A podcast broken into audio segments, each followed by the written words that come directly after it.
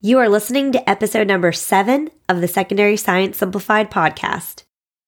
Teacher friends, I cannot even tell you how excited I am for you to hear today's episode, as it features our very first guest to the podcast.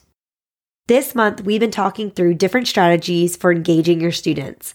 And I was thrilled when my friend Skipper was willing to come on and talk to you specifically about taking existing one dimensional lesson plans that you have and making them three dimensional.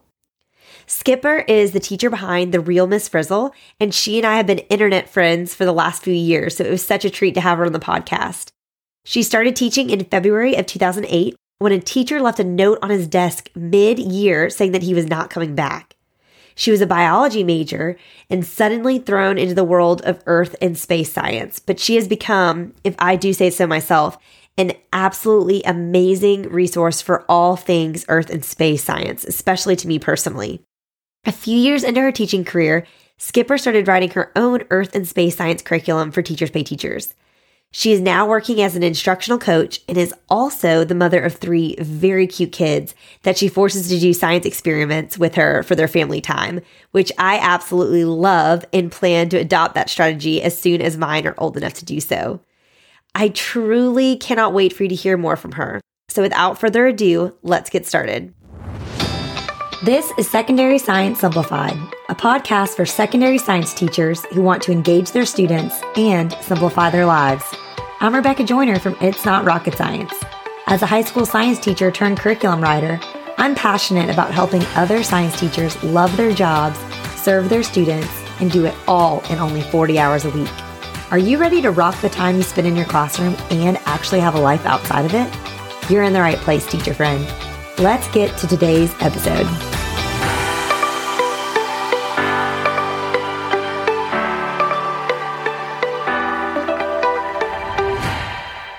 Hey, Skipper, how are you?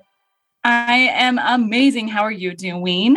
I'm doing so good. And I'm just really honestly so excited to have you as my very first guest. I am tickled that you even asked me because I feel like I'm such small potatoes and you're such an amazing empire builder. Wow. You're very generous with your words. I don't know about any of that because I think you're amazing. And I know that my guests are going to love hearing from you. So, why don't you start for everyone who doesn't know you? Give them just a little brief overview of your career as a secondary science teacher thus far. Perfect. So I started in 2008 and my baby had just turned 1 years old and I was a mid-year graduate. I graduated in December and had every intention of looking for something in the spring. But there was a job that opened up when a teacher walked out. He left a note on his desk after the holiday in January, and it said, I'm not coming back. Good luck. And I filled in for that teacher. So that's where I started. And I was a bio major, but all of a sudden I was being asked to take over earth science. And I really quickly had to learn what I didn't know. Right. which was a lot. completely different. And so I just fell head over heels in love and taught earth science from that moment forward. And then just a couple years ago, I was asked by my district, and I don't know how big your district is, Rebecca. Ours is huge. We have like 80,000 students. Wow. Yeah. So I was asked by our district to come join on as a science coach and it was really cool. I got the chance to visit 12 high schools, 12 junior high schools, and I got to see everything in that job. And now I'm plowing forward into admin. Wow, that's amazing. I love a lot. I love that though, because you bring such a great perspective. Because not only do you have your own classroom experience, but you have all of this experience working with other science educators. Oh, yeah. I've grown so much more being able to go into other people's classrooms than I think I did on my own for those first 12 years. Yeah, I'm sure, especially just yeah, what you're learning from observing and and you're being able to give them a fresh look at what they're doing, which is one of the reasons why I'm so excited to talk to you because you from our last conversation have inspired me so much with the idea of 3D science and incorporating that in a way that isn't overwhelming. So I am so excited to have you talk to our listeners about what that is. So will you oh, tell yes. them tell them what is 3D science and why there has been like a nationwide shift towards 3D science? Oh, sure. So we chatted about this in the past, but our education system is modeled after the Industrial Revolution factory system. The idea is that kids would be dictated where to go and what to do every time a bell rings. And that is something that came from what their parents were doing at work every day. And that never has changed. We've stuck with this model. And for the longest time, the teacher was the sage on the stage. They held the information mm-hmm. and they released it to the students and they just edified through their presence, right? Right. But that's just not the world we live in anymore. There is zero reason for kids to memorize anything. Like I cringe when kids have to memorize the periodic table or phases of the moon. Why are we? You don't need to memorize that. I can ask my phone that at any moment. Mm, it's so true because I mean, I even remember growing up the year for Christmas that my dad got a set of encyclopedias. So, oh. like when you wanted to look up a question yes. about an aardvark, you got the A encyclopedia and yes. you looked up the information. But you're right. Like so much of what our students need to know now isn't the knowledge because they can Google mm-hmm. it in three and a half seconds. Yep. And that's where this shift comes in. We are trying to make a nationwide shift from memorizing and doing just these like routine background noise rote memorization thing. We're trying to shift to doing and thinking and problem solving. So 3D science, which comes from NGSS, it's got three factors. That's why it's called 3D. So the first dimension is all the stuff we already do. It's what we want the students to learn or to know. So things like mitosis. But we add a second dimension in how we want them to learn it mm-hmm. or through a practice. So, asking questions, developing models, mm-hmm. analyzing data, things like that. We can add a third dimension by giving them a lens or a perspective to keep in mind while they are doing their learning. And that's where you add in the cross cutting concepts. So, cause and effect, energy matter, patterns, things like that. Yes, I love this because I distinctly remember when my school district decided they were going to shift to NGSS, and I was so overwhelmed because we still had a state end of course exam, and it was still very much about what the students needed to know. And I felt overwhelmed by how I was going to incorporate what NGSS is all about. But really, when you boil NGSS down to it, it's exactly like you're saying. You know, they still have this foundational information that we want them to oh, know oh, yeah. and understand, but we're building on these other layers. So, what does that practically look yes. like then, Skipper, in a science classroom? So, it can be very overwhelming because it almost sounds like you're tripling your workload, mm-hmm. which is terrifying. but you can actually do the most sim like the most simple the easiest transformation you can make starting tomorrow would be rather than stand up and deliver a piece of information to kids, pose it as a question and ask them to talk with a partner to model it, to think about it, and then release the information to the kids. So, one example would be layers of the atmosphere. I used to just tell kids, I used to show them a diagram and tell them the names and tell them how big each layer is. But with 3D science, a really simple shift would be to say, okay, here are the five layers. How big do you think each layer is? And what do you think is in each layer? And where do you think you would find each layer? And then get them talking. And if that's all you do, you have made significant progress to making a 3D lesson. Mm-hmm. It's so true. I think it's especially scary coming after some time, several years now, where we haven't been with our students in person like we've wanted to. And so our students aren't great at speaking in person and asking oh. questions. But you're so right. Like that is such a simple shift. And it's a skill that they really need to learn now more than ever since they've had several years just stuck behind a screen. Absolutely. I can spot a 3D classroom within 20 seconds of being in another person's room.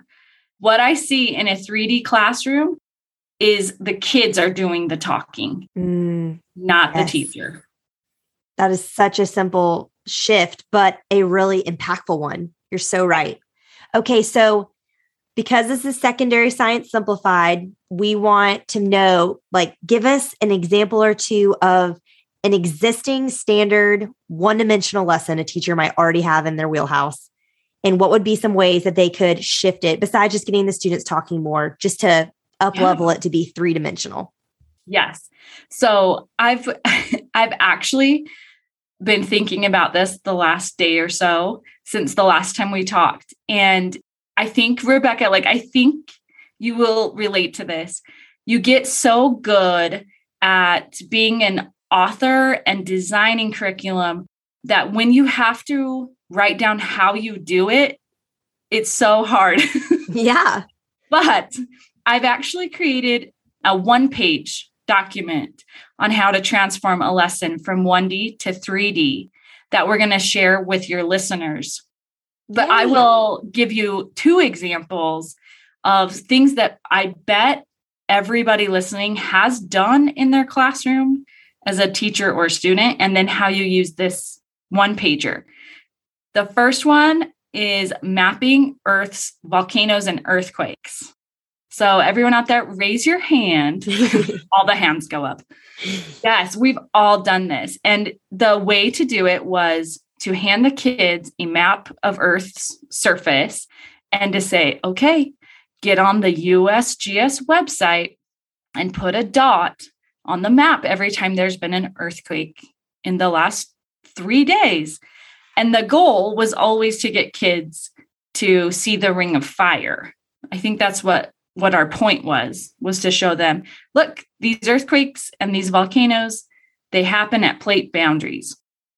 However that's not 3d at all because if you were to just google ring of fire all that data is already graphed for you. Mm. we're just putting them through something they don't need to go through. So if i want students to learn that earthquakes and volcanoes happen at plate boundaries i want to give them a lens to think about, which would maybe in this case be patterns. I'd want them to be thinking about patterns. And I think I would have them do it by analyzing an existing model or data. So I would give them the map of Earth's earthquakes and volcanoes, but then I would release the kids to Google Earth, where you get a whole bunch of information about elevation and longitude and latitude. And I would say, okay, check out this earthquake in Japan. What was the elevation where the earthquake occurred? And kids get mind blown because this earthquake happened at negative 3,000 meters. And now all of a sudden it's like, well, where where is that? Well, that's under the ocean. Mm. And they start to see, oh, most of these earthquakes are happening below, deep below the ocean. And why would they be happening all the way down there? I thought it happened in Japan. So now they can start thinking about how these layers of the earth are causing the earthquakes. And this can lead to a conversation about subduction zones and convergent boundaries, things like that. And I love this because I think it can be hard to think of good questions to ask students. But really, yeah. you just asked one overarching question. And by asking a good question and making it three dimensional and allowing them to explore it, it's going to naturally breed all of these follow up questions mm-hmm. that really fleshes out the rest of the lesson plan, which is awesome. Yeah. Oh, yes. Another great example, and I think every bio teacher has done this one, is that mitosis flip book. I know. I have, I literally have a mitosis flip book in my cells unit as we yes. speak. So and help me, Skipper, make it better. and it's not bad. You definitely should keep that. But you can you can alter it because the way we've given that to students is as a source of information. We try to get them, hey, here's a picture. Here's what you should write down by your picture. And then you can memorize this. Well, a way more 3D way to approach this would be to give them the images or even take a slide of reproducing onion cells or plant cells, have it dyed. You can have hundreds of, of cells on this image and ask the kids to start looking for the patterns. Mm. Like circle all the cells that look like they're one single cell and use yellow and let's circle all the cells that look like they are almost two separate cells. You can tell they're being pinched in the middle. Let's circle those ones blue and have them go through a process where they are, are deep diving into these stages of mitosis without really knowing that that's what they're looking at. Mm. And they will come across the information. And then you would have them create that flip book and say, hey, how many of, of these metaphase images did you see? And what does it look like? And where do you think it's happening? Is it happening at the beginning of this process or at the end of this process? And let them be the ones to figure it out. They it means so much more to the kids when they feel that they've discovered something. Yes, and I love I love that you use that specific example because for someone like me who literally does exactly what you said for the 1D, it's not requiring me to just throw away everything I already have. You're yes. just you're just encouraging us to repurpose the way we're using it. And I'm even thinking, okay, every one of us that's teaching the cell cycle has some sort of lecture slides or worksheet somewhere. We have the pictures already there. So yeah. all we would have to do is blow it up or make copies of it, cut them out. And now each pair of students could have a set of these cards that they could rearrange or work with or whatever it may be. Yeah. And then, oh, like yeah. you said, you can follow up with that flip book as more of like a reinforcing study mm-hmm. tool type thing, but not making that the core of the lesson. I love yeah. that idea. Take your images, remove the labels and the definitions, print them, mix them up, and let the kids figure it out. I love that. So, really, I feel like what I've heard from you is the two simplest ways we can kind of start approaching more three dimensional lessons with the ones we already have is to figure out how can we be asking more questions with this mm-hmm.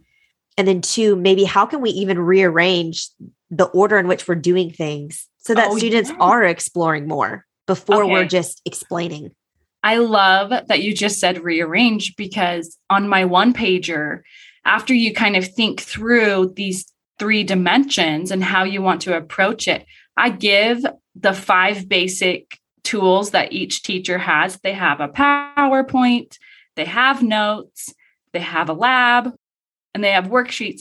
And then I give you an idea how to transform each of those and where to move it in your lesson. So if you are dying to keep that PowerPoint because you invested hours on the animations in it. We've all done it. yes, keep it, but save it for the end. Save it for the wrap up or the review. I love that. And for everyone listening, that one pager, we're going to have that linked in the show notes so you can grab it and use it. And I think that's such a good idea too, because I have noticed from my own experience when we do have that explorative experience first, the notes then follow up, they go so much faster. Oh, so fast. Because the students would, are making those connections. Yes. And you would think that this process, so here's the number one complaint this is going to take too long. It's going to take too long for me to just wait for the kids to magically come up with the right info. But that's not the case at all because you're right. When you get to the part where you're asking them to maybe note the most important things that flies by and takes a fraction of the time it used to, t- to take That's so true. And especially, I'm thinking of your example with mitosis, and I teach primarily high schoolers. I'm thinking all of my high schoolers had this at some point in probably seventh grade life science. So, yes. Starting with a lesson where I know that they're coming in with some sort of background knowledge, so it's not incredibly overwhelming to them, like they're mm-hmm. going to have something to work off of. They're not yep. just going to be completely oblivious as to how to approach yeah. assignment. It's true. I love that. Well, this has been so helpful and practical, but I want to ask you one last question because you're my inaugural guest and I want to start a tradition where every guest I have shares one way that you have simplified your life recently. So this doesn't have to necessarily be school, it could be home or school, but what's a life hack or an organizational tool or maybe like a new habit you've started or it could even be a resource you're using anything at all that's currently making your life more simplified. So tell us, Skipper, what's one way you have recently simplified your life? I love that you are asking people this because I will take everyone else's life hacks into consideration. I would have to say the best thing I've done in the last few months is I've I've logged out of all the noise, the the news apps, the social media apps. I've logged out and I've moved them off of my home screen on my phone and they're just hard enough to get to that I only want to do it every once in a while.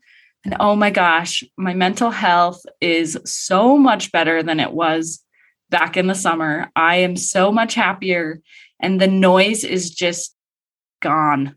I love that because I feel like life is very noisy right now. So, oh, yes, I think is. you're so right. And it's so amazing how something, such a small shift like that, can make such a difference just by getting it out of the front of your face. So you're not seeing yes. it all the time. That's oh, huge. Mm-hmm. It's been wonderful. I think my kids can even see that I'm a lot happier when I'm mm-hmm. not worried about what such and such stranger thinks about this yes. news story that in the end is it really going to matter totally i know i've had to take i take an entire day off now of social media and it just the quiet has been oh. so good for my brain well brilliant and Skipper, I'm just so happy to have had you here and for you taking the time to be here. So, I want to make sure that everyone listening can stay connected with you because I think you're a wonderful person and I've learned so much from following you. So, where's the best place that our listeners can find you? I think the fastest, easiest place to find me is going to be my Instagram, which is at Real Miss Frizzle. That's my teachers pay teachers store name. There's a whole backstory there that you can read about. But I also will throw out links on that Instagram to free lesson plans and newsletters and all kinds of other ways to keep in touch. So if you're looking for a one stop, head to Instagram. I love that. And I can personally attest that her Instagram brings me so much joy. If you look oh. at mine, mine is like the most monochromatic, like navy, white, and gray color oh, scheme. And Skipper's is just all joy. And it is, you do so many great practical tips. Like I love the little nuggets you put out there. So highly recommend oh, checking out Skipper there. And I'll make sure to link this all to in the show notes so our people can find you. But thank you so much for coming on, Skipper. Of course. I'm so grateful for you. I am also grateful for you. Thank you so much for tuning in to today's episode. Be sure to check the show notes for links to the one pager that Skipper referenced, as well as the link to where you can hear more from Skipper by following her on Instagram. And don't forget, this is your last chance to enter our giveaway that's in honor of the podcast launching this month. So to enter the giveaway, you just need to share this podcast somewhere on social media. This can be in a teacher Facebook group or on your Instagram stories, and be sure to tag me so that I can see it. After you share, DM me a screenshot of your post as your entry to at its.not.rocket.science on Instagram. And that's it. And if you want to enter a second time as a bonus, you can leave a review on Apple Podcast. It helps so much for getting the word out to other educators who might benefit from the podcast. And like I've said, this week Now that it's wrapping up, I will randomly select two winners from all of the entries, and you can receive either $100 in store credit to the It's Not Rocket Science resource shop or an It's Not Rocket Science custom Arctic tumbler and a $30 TPT gift card. So, totally your choice. All you have to do is make sure you enter. All right, teacher friends, that wraps up today's episode. If you're looking for an easy way to start simplifying your life as a secondary science teacher, head to itsnotrocketscienceclassroom.com slash challenge to grab your classroom reset challenge. And guess what? It's totally free. Thanks so much for tuning in, and I'll see you here next week. Until then, I'll be rooting for you, teacher friend.